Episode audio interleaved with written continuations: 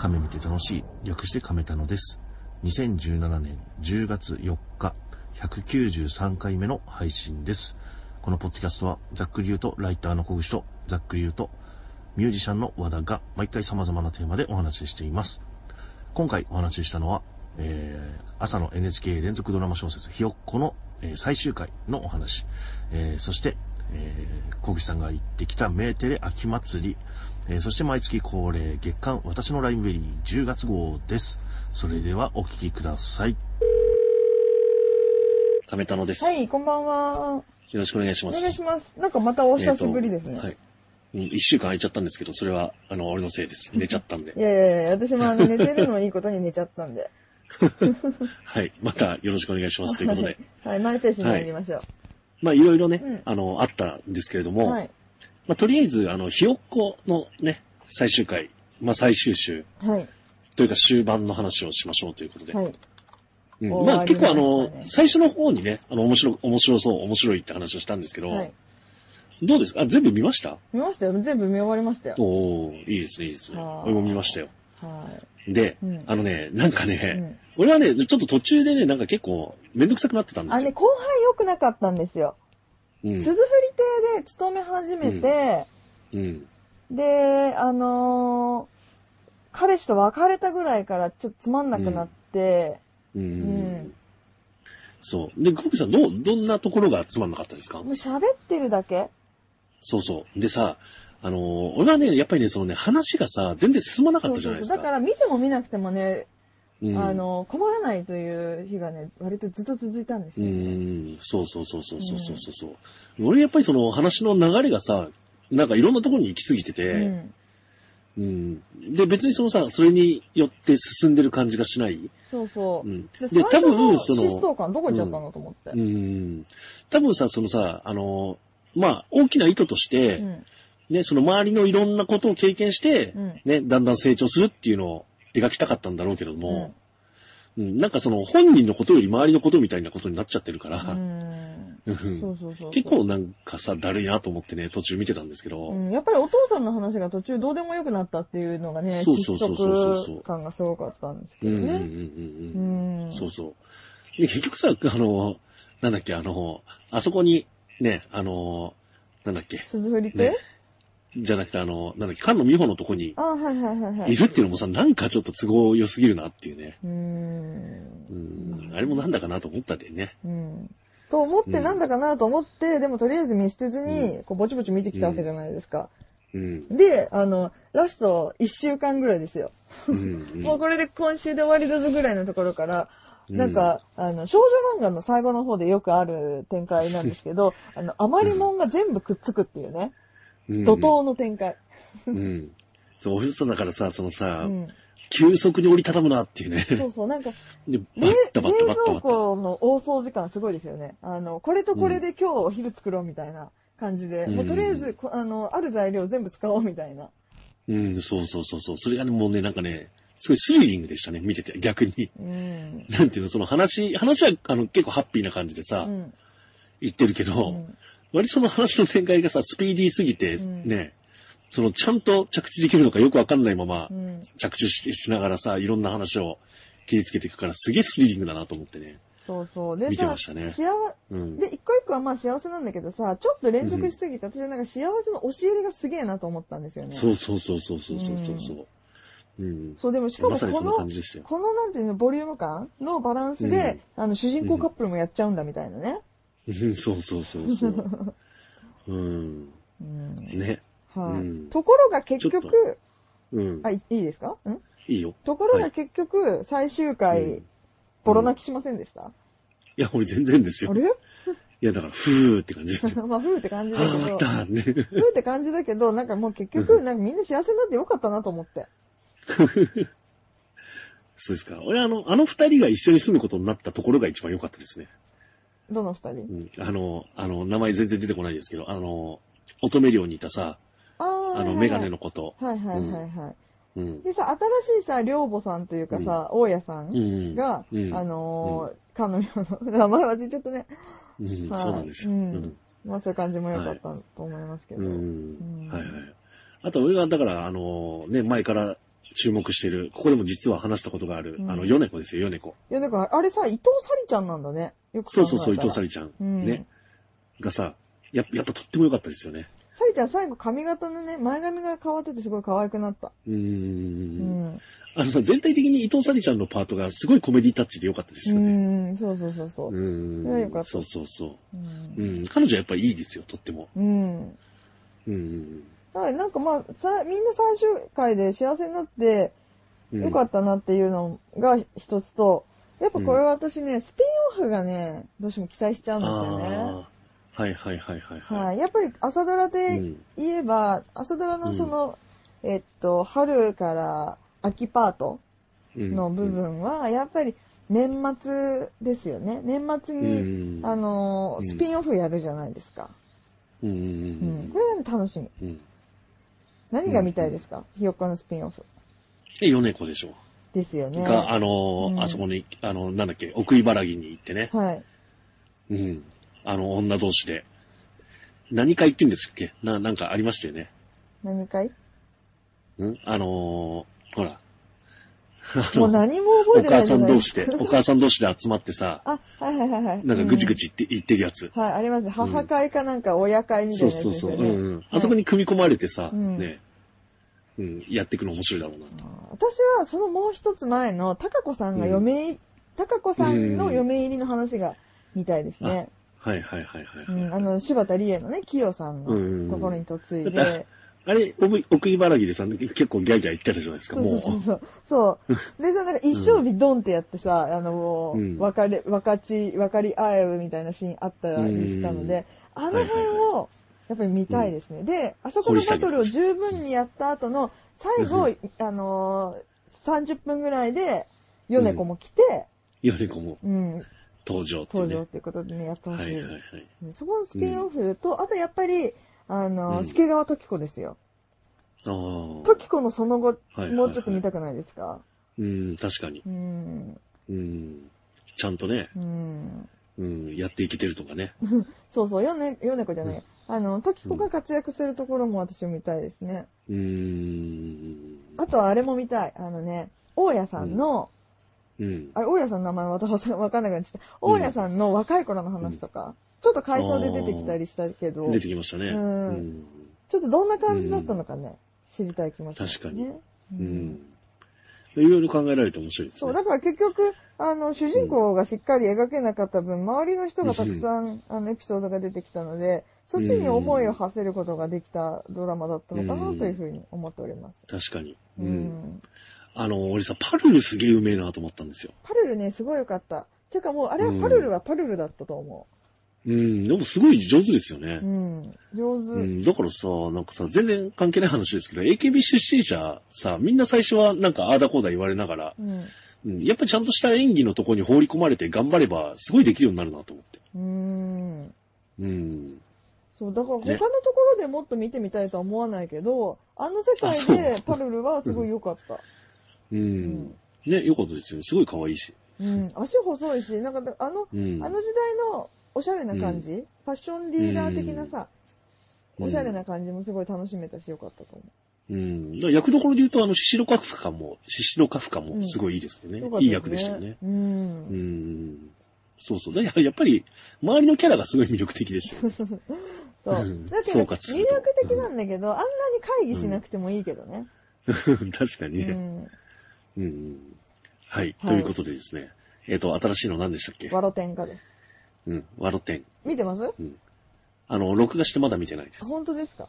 あの、ナオトラって見てます、ナオトラ見てます。ナオトラなんかさ、俺見逃し、見逃したっていうかなんか作業しながら見てたから気づかなかったんですけど、うんあの、一句出たらしいですね。そうなんだ。私ね、ちょっともう脱落しててあんまり見てないんですけあど、そううんナオトラの、あの、子供時代、二郎法師やってうんたうん。はいはい。子が、あの、ワロテンカの子役やってるんですよ。その、うん青井若菜ちゃん主役じゃないですか。青井若菜ちゃはいんの今、あの、まあまだ一周目ですから、うんあの 子供、うんまだ子供なんですけど、それを、うんあの、二郎法師やってた子がやってて、ん。なんかね、もううんそっくりな、あの子すっごい可愛くて、すっごい大好きで、見てて飽きないんだけど、二郎法師なんだよね。なんかちょっと不思議な感じしながら見てます。なるほど。うん。じゃあ、ちゃんと見ようと思いまです。今日、今日ね、松坂桃李くん出てきたんだけどねお、えらいかっこいいよ。おー。うん。はい。はい期待します。期待してますよ。葵ちゃん見たいしね。あ、葵わかめちゃん見たいしね。はい。ということで、はいひよっこ最終回のお話でした。はい。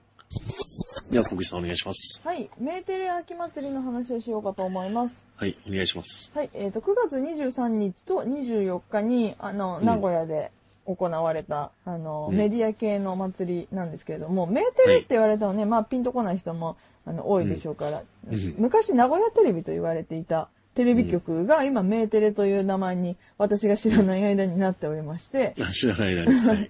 はい。まあ、いろんなテレビを放送しているというわけなんですけれども、これの9月の23日に、うん。ボンバイってね、あの、東海地区というか、あの、愛知県とでは、あの、割とメジャーな深夜の音楽番組があって、うんそれの、あのー秋祭りスペシャルライブっていうのが、まあ、23、24どっちもあったんですが、23日の方に行ってまいりました。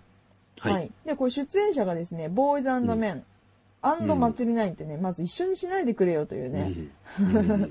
お願いで一緒にしないでくれよというその研究生じゃないんだ。研究生じゃないです。研究生は、うん。あの、この人確かなんか他のイベントかなんかに、あ、なんかね、ウミガメ、ウミガメの放流、んなんだっけうん、ゴミを拾ってウミガメを見守るみたいなね、イベントがあったんで、まあぶっちゃけ私そっちに行きたかったんですけれどもね、うんせあの、先民イベということでね、行ってないんですが。で、あの、まあ、ボーイズメン、アンド祭りナイン。で、次に続いて、チームシャチホコ。おーいい鬼がはい、鬼瓦。うん。ではい SKE 同級生。そうですね、SKE。はいで、うんデビルのアイリー。おーはい、うんというね、状態で来て。これね、まずね、何がね、地獄の、あの、手、よ、そう、地獄を呈してるかっていうとね、うん。あの、優勢エリアがあるんですよ。で、優勢エリアの外って結構見えないっていう作りになっていて、うんうん。で、入場整理券が必要なんですけれども、これがですね、なんかね朝ね、確か9時とかから配るんだけど、うん。もうさ、よく考えてっていう。あの、うん。ボーイズメンとね、チームシャチホコに SKE で、整理券がさ、せ1000一応配りますってなってたんだけど、あーもう地獄じゃん、その時点で。そうですね。うん、そう、だからね、もう最初から行かなかったんだけど、うん。うん。まあ結局ね、なんやかんや中で見ることはできたんですけれどもう、ん。ね、デビルの ID はね、私なんか紙肉だったかね、なんかで一回見たんだけどね、別に大して面白くなくって、うんっていう印象を持ってて、やっぱり今回もね大して面白くなかったんですよ。で、SKE っていうのは私初めて見たんです、実は。うん。うん。はいはいはいあまあ、うんこの、この時もなんかね、あの、全員、全員来たわけじゃないって言ったらあれですけれども、うんまあまあ大うんいつもそうですね。うんはい。私がね、知ってたのはね、あの、大場、うん大場みなちゃん。うーん。うんはいはいはい。ぐらいは知ってた。うーん以上。な、なんでそこを知ってんのか、むしろ気になりますけどね。あ、ね、えっ、と、大場みなちゃんって入ってすぐさ、えっ、と、スキャンダルあったでしょ。はい。あありましたね、。でそう、そう、それで覚えてんの。なんかその時 SK じゃなかったですよね。それ AKB だと思う。うん AKB のなんか4か8とかそういうグループじゃなかった？う。ん。うん、わかんないけど。はい。で、なんかドキュメンタリーの時に、あの、あー泣いてたか、ら覚えてるの。ーん、はいはいはい。ありましたね、ありましたね。はい。うん。で、SKE のパフォーマンス初めて見たんですけれども、うんあの、どんな感想を持ったかというと、お砂糖みはいたいと思いました。何みたい？お砂糖、角砂糖みたいだなと思って、なんか熱いお湯に入れたら全然溶けちゃいそうだなと思いながらね、見てました。はい。ちょっと伝わりづらいかも。だからなん、だからなんて言うんだろう、あの、なんか溶けちゃいそうな感じっていうか、うん。すあんま刺さんなかったですね、正直。まあ、多分メンバーとかによっても違うんだろうけど、うんやっぱりさ、生歌じゃない、ないんですよね、あれ。なんかよくわかんないけど。うん。うん。だからなんか、で、すごいフォーメーションダンスがなんかこう、訴えかけてくるものがあるとか、そういう感じじゃなくって、可愛い女の子が、あの、だから、うなんていうの、熱い、熱いお湯に角砂糖を入れて溶けていくのを見ているみたいな感じの感情で見てました。はいうん。可愛いは可愛い。うん。はい、そういう感じでした。はい甘くて美味しいみたいな感じでしたね。はいで、社長こはね、全然見れなかったんですよ。あの人がいっぱいいたから。うん。けど、あの、ボイメンの曲カバーしてやってて、うんヤンファイソーレっていう、まあ、代表曲なんですけれども、うん。なんかね、これはね、その私たちが求めていることなんですよ。あの、男子アイドルに女子アイドルの曲をカバーしてほしいっていう、ね、望みがあって、うんで、まあ、ぶち分けるようだったらなお嬉しいっていうところあるんですけれども、うんそれにね、非常にあの第一歩近づいたなと思ってね、ぜぜひ逆もやってくださいということで考えています。で、あの、鬼瓦ですよ。あやっと見に行けました、鬼瓦。うん。あ、見たことなかったんだ。なかったんですよ。CD はね、はいはい。あの、いろんなご縁でいただいたんで、聞いてて。で、私曲結構好きなんですよ。このなんか J-POP を一回解釈して、もう一回、そうですね。あの解釈し直して、て J-POP を提示してるっていう感じがすごい好き、うん。で曲好きだったんですけど、なんかね、地元が同じっていうところはなんとなく聞いてたんですけど、なんかね、よくよく調べたら同級生らしくて、うん。どっち、どっちがですか？えっ、と、サティフォさんの方。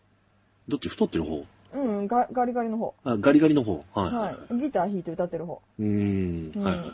そうなんですよ。で、なんか高校も一緒だし、学年も一緒だし、え、てか この、なんかまあ、あの、ちょっと本名をね、伺う機会があったんで、うんえ、こう、クラスにいたしと思って、この、この名前の人。でも、はいなんかいろん、で、鬼瓦のファンの友達がいて、でね、うん私さ、多分さ、なんかクラス一緒だったと思うんだけど、とか思って。でも全然面影もないし、うんあなんか音楽好きだと、なんだ、全然知らなかったしって言ってうん話して、でもさ、そんなさ、そんなさ、狭い世界でさ、同姓同名いるかとか思って、今まで過ごしてきて、で、やっと行って、確認したんです物販行って。うん。そしたらちゃんと言ったんだ。うんそう、行った行った。そしたら、うん。同姓同名の違う人だったんですよ。あ、違う人だったんだ。そあらあら。う。なんかね、その、あの、う同じ同姓同名の人がいて、うん。あの、彼、サティフォさんじゃない方は、私と本当にクラス一緒だったんですよ。で、サティフォさんは違う、あの、あのなんか5組だって言ってた。私はその時1組だったんだけど、うーん。うん。で、いなんかね、そうう、ん小中高とずっと一緒で、うんその、同姓同名の人と、あのね、ずっと間違われ続けてきたんだよねって言ってて、はあ、なるほど、みたいなね、そんな話をしてきましたけどうー、んあーね、ライブめちゃめちゃ楽しかったんですよ。うん。また、またぜひ見たいですよ。なんか、12はいはい月名古屋で、あの、クワトロのワンマンがあったりするみたいな。やっぱりね、うんあの、アジテーターが、あの、なんだ、斎藤さんってもう一人で、あの、太っちょの方いるじゃないですか。うん。アジテーターがいるライブって面白いなと思って。うん。あの、どんどんどんどん煽って、ね、こうやってやうんやって、ああやってやってみたいな感じで盛り上げてくれる人がいるうんととても面白いなと思いましたよ。うーん。はいはい。はい。で、まあ、うん目的であった祭りなんに関しては、あの、うん大きい舞台で、あの、それなりのビッグネームが揃ってる中でやるんで、気合入ってて面白かったは面白かったんですけど、やっぱね、うん。あの、私はね、シャチホコのオタクとね、SKE の、うん。SKE のオタクはそうでもないな、シャチホコのオタクがね、残ってくれたんですよ。ああ、じゃあ、この間の、はい。ね、あれみたいな感じで、黒フェスみたいな感じで。そうそう、黒フェスよりも良かった、うんさらに。うん。おあの、もっとそうで、うんあの、入って、シャチホコのオタクの人たちがいて、で、あの、うんどうぞどうぞみたいな感じだったから、始まるまで喋ってたんですけど、どうして残ってくれたんですか？って聞いたら、まあ、単純に見てみたいからって言われて、あ、そうなんだと思ってって、うんで、まあ、CD、あの、あれだけ全部配って、うん。で、それで、あの、まあ、その人たちはね、後ろ壁にしてぶち湧いてた、あの、楽しく過ごしたわけですよ。そしたらなんかすごいなんかたの楽しそうにしてくれて、すごかったですね、うんみたいな感じで。ううん、ん。だからね、ほんとよかったと思って。もういつもさ、うんクソみたいな気分でさ、始まるまで過ごしてるからさ。で、あの、だいぶ楽しくて、で、終わるとすぐクソみたいなつまんない気持ちになるからさ、もう、シャチーム、シャチホコのオタクの皆さんのおかげで、うんもう本当に楽しい時間を過ごすことができるので、感謝してますよ、うん私は。うん。はいそういう現場がじゃあ楽しいんですね。そう、だからね、オタ、うん。えっと、男のオタクがうん。いる、あの、女子アイドルの男のオタクがいる現場が楽しいのう。ん。うん。なるほど。戻りたいよね。まあね、戻ったら戻ったで、うんその現場ごとのしがらみができるのはもちろんあれなので、うんあの、お邪魔してるのが一番楽しいということはあるんですけど、うんはい。まあね、楽しく過ごすことができましたよ。これね、あの、はいなんかね、放送あるんで、確か、えっ、とね、うん10月の10日かな。まあちょっとそちらの、あの、和田さんの方では見ることはできませんけれども、はいは。い見れる方は、はい。そうなんぜひということで。どうなんだろうね、は映ってるか、どういう風に映ってるかわかんないけど、別に前で見てもないし。うんはい。はい。そんな感じでメーテル秋祭りのお話でした。でした。はい。では最後に、えー、毎月恒例、月間私のライムベリーです。はい。10月号です。はい。はい。まあ、とりあえずね、あの、ラストアイドルの話を。しないといけなんかさう、んだからさ、あの、正直う、ん。勝つと思ってたんですよ。うん、持ってたこ。れは、あの、多くの人が。うん。で、実際放送を見ても、うん。ほら、あの、伊集院光さんがさ、いい煽りしてくれたじゃないですか。うん。ね。うん、その、兼任可能だけど、ちゃんと退路を立ってきたって、うん。さ、煽りをしてくれたりさ。で、その、まあ、ももクロのね、走れを歌ったんですけどうも、ん。うん、あの、もう、ベストパフォーマンスですよ。一番うまかったですよ。うん。まあ、ちょっとそれに関してはう、ん。そう。で、だからラストアイドルに関して俺は、その、えっ、と、1回目は見なかったけど、2回目以降は全部見てるんですけど、うん。だからその中で言っても、うんあの、まあ、特別歌が上手い子って一人はいたんですけどうも、ん。その毎週見てる感じの中でも全然上手い方だったし、だからさ、あの、戦った子がさ、あんまり歌上手じゃなかったですよね。そうそう。いや、でもね、大体あのレベルですよ、毎週。うん、二人とも。うんうんそうそう。だし、あの、やっぱ、おそのお客さん煽ったりさう、ん。ね、その、ちゃんと笑顔で歌ってたりさ、うん。うん本当にベストパフォーマンスだなと思ったんですけどね。うんうん。あの、結果ちゃんとしすぎてダメっていう謎の結論で。うんでもまあ、私は、うんまあでもそう、そうかなというか、あのーあ、あるフォロー、和田さんその方フォローしてるかどうかわかんないですけど、うんあ。の、自己プロデュースができないく、できなくて、地下渡り歩いてるやアイドルは、そうんの、ダメだよっていう話をしてて、うんまあまあ、その一言に尽きるかなって正直思った。うん。結局、さ、美咲ちゃんの魅力って何なのっていうところをさ、美咲ちゃん自体がさ、あの、うん実はさ、理解してないんじゃないのっていうふうに改めて、こう、うんちょっと私は部外者なので。うん。だから、美咲ちゃんが王道のアイドルやりたいっていうのはわかるんだけど。王道のアイドルやりたいって言って、そこに挑んでいって、まあ、うまくいかないっていうことは往々にしてあるわけじゃないですか。うんというか、やっぱり、うんあの、そ、うん、そういう子っていっぱいいるわけだから、何かしら差別化してじ自己プロデュースをしていかなきゃいけないわけじゃないですか。ううん、ん。で、別にラップやれって言ってるわけじゃなくって、うん。うん。でもそこで走れ、ももクロの走れっていうのはやっぱりうん自己プロデュースができてないの一言だという結果だったんじゃないですか？ね。でも、走れはさ、ずっとその、今年の春歌ってたしう、ん。うん。やっぱ自信があったんじゃないですかね。うん。そう、だから自信う、美咲ちゃんにとって自信があったかもしれないけど、うん。そ、の、さ、美咲ちゃんを、のことをさ、こういろん、うんいっぱいいるアイドルの一人として見たときにさ、うん。走れ歌って美咲ちゃんの何の魅力が伝わったのと思って。私はなんかもっと他のことやった方が、うん。で、爪痕残してもよかったんじゃない？そんなに、そんなに最後、ラストチャンスだと思ってかけてたんだったら、うん。うん、どんなことしてでも残った方が良かったんじゃないのと思って、まあ、あんまりよく知らないなりにちょっと悔しかったですよ。うんうん。難しいですね。俺は本当にあれはもう、もうつあの、ベストだと思いましたよ。あれ。もう選曲も含めて。うん。うん。そう。だからまあ、あの、審査員の言ってることも、なんか分からなくはなかったですけどね。だから、うん。ね、あの、不安げなところがっていうねう。ん。美咲ちゃんは全然ラストチャンスじゃなくて他にもチャンスがありそうだからっていうね。うん。うん。で、結局そういう、そういうことなんじゃないですか。うん。うん。そう。うん。だでもそれで言ったらさ、その、ね、現メンバーが当然強いよなっていうね。うん。その、ね、バランスで選んでるんだから。うん。う。うんん。と思ったら次の週変わってましたけどね。うん。そうだうん。とかねね。。まあまあ。うんでもなんかね、あの番組自体は私その美咲ちゃんのために初めて見たし、うんその後見てないんですけど、うんなんか番組そんなに面白くないなと思って見てた。割と、あの、サクサクいくしね。うん。あの、うん、俺もうちょっとそのドキュメンタリーパートみたいなの見見たいんで、うん。いつも。割とパフォーマンス割とどうでもいいから、うんみんなう。ん。うん。で多分やっぱね、秋元康のさ、うん。やりたいテイストっていうのがね、あうん全然興味ないんだなと思った。なるほどねう。ん。はい。はい。まあそんなわけで。えっ、と、だからあれは一応なんか救済グループも作るみたいなこと言ってたので、うん。まあ美咲ちゃんそれやるのかなどうなのかなっていうね、ところなんですけどね。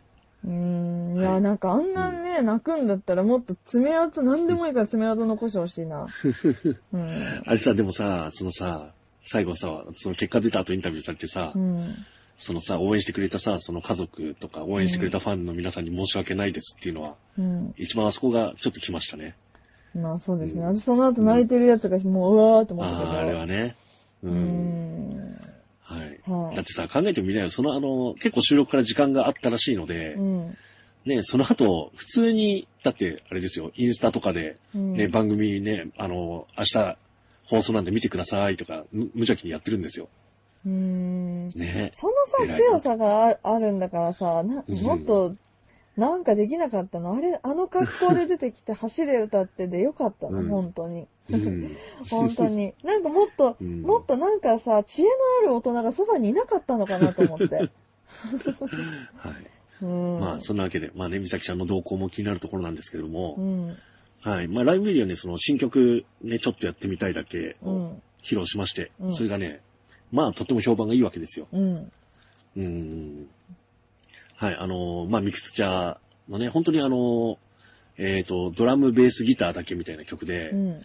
そのババースのところは本当にドラムしか鳴ってないようなはあ。曲なんですけども、それがね、もうえらくかっこよくてすごい評判いい感じですね。うん、なんか短い動画見たけど、なんか楽しそうなことやってんなって感じだった。うんうんうんうん。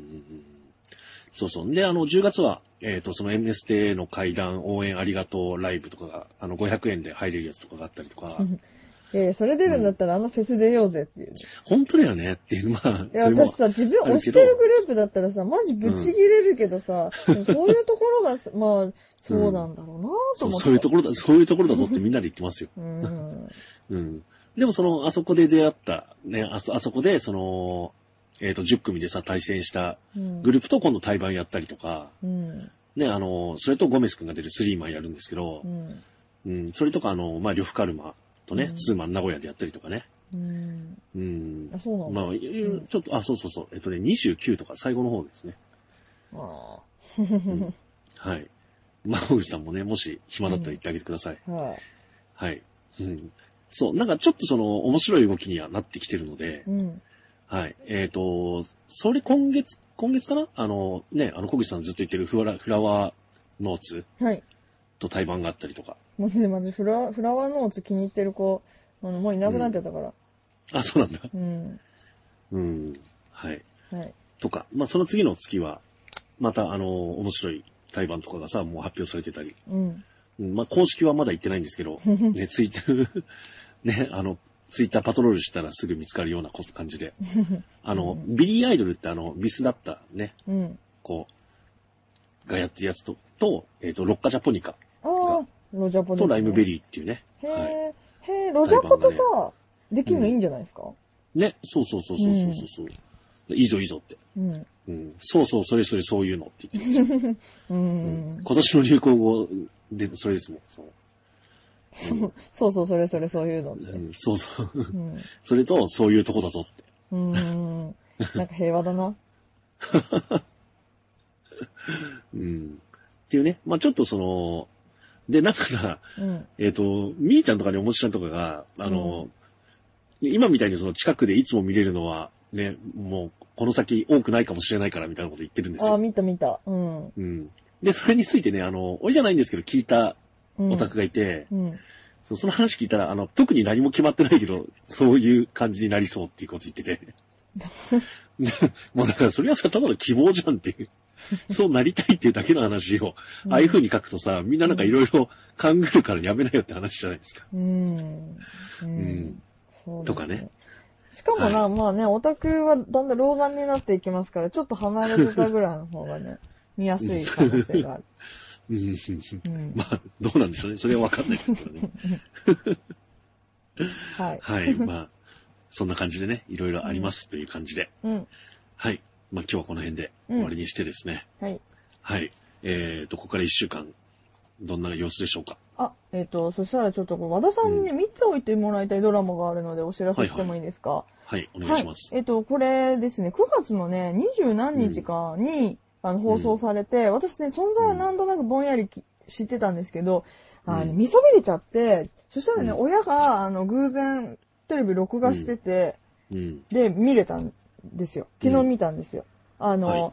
えっ、と、葛飾北斎の娘のおえって、あの、うん。ほら、サブ、サルスベリではいはいはいね、あの、記憶に新しいと思うんですけど、うん。あの、えっ、と、おえをあの主役にした NHK のドラマで、クララっていう、うんクララ、ニョロ、北斎の娘、ニョロっていううん。やつのドラマがあって、はい。これね、何時間 ?1 時間じゃないと思うんだけど、うん。これがね、めちゃめちゃ良かったんで、ぜひ見てもらいたいんですけれども、再放送が。再放送がね、10月の7日のね、えっ、と、夕方ありますから、ぜひ見てほしいんですけど、録画します。はい。うん。えっ、と、脚本がね、大森美香さんが担当してらして、うん。もうそれだけで、あの、もう、OK っていうところあると思うんですけど、大大森森美香さん、何やってた人ですか？美香さんね、いろんなものややってるからね、ななんて言ったらいいのかな。えっ、と、代表作っていうとどこになるんだろう。うん。朝ドラとかもやってんじゃないかな。うー。うんん。えっ、と、うんふ不機嫌な寺院とかもやってますね。うん。えーっと、えーっと、えーっと、えーっと、えーっと、えーっと、朝が来た。ああ。はうんい。はいはい。映画だとね、宇宙兄弟。ああ。うん。いいとこありましたよ。あ、秘密のアッコちゃんか。それはさ、ちょっとさ、マイナスイメージうん、ですよ。そうですね。これ、うん。えーっと、いい、いいやつだと、うん。うん、そうですね。カバチタレとかかな？ちょっと古いか。ランチの女王。いい、いいかな。いいかな。まあでも脚本家としては割と有名な人ですよ。うんあのテテレビのね、脚本家としては。ははははい。で、えっ、と、その、その方がやって、あの、老いを演じるのが宮崎葵。うん、うん、いいですね。はい。で、あの、前さんってさ、あのうんー、。葛飾北斎の弟子あで、弟子、うん。あの映画にも、あのアニメの方出てきてたと思う。あれはね、うん松田龍平なんです。おー、いいですね。で、葛飾北斎は長塚京三がやるので、うんもうキャストも結構いいんですけど、もうね、うんとにかく映像がめちゃめちゃ綺麗でう、ーん。で、なんかね、後で調べてみたら、えっ、とね、直木賞作家の浅井真手さんっていう方の小説を、あのええドラマ化したそうなんですけれども、うん 4K で撮ってるんですよ。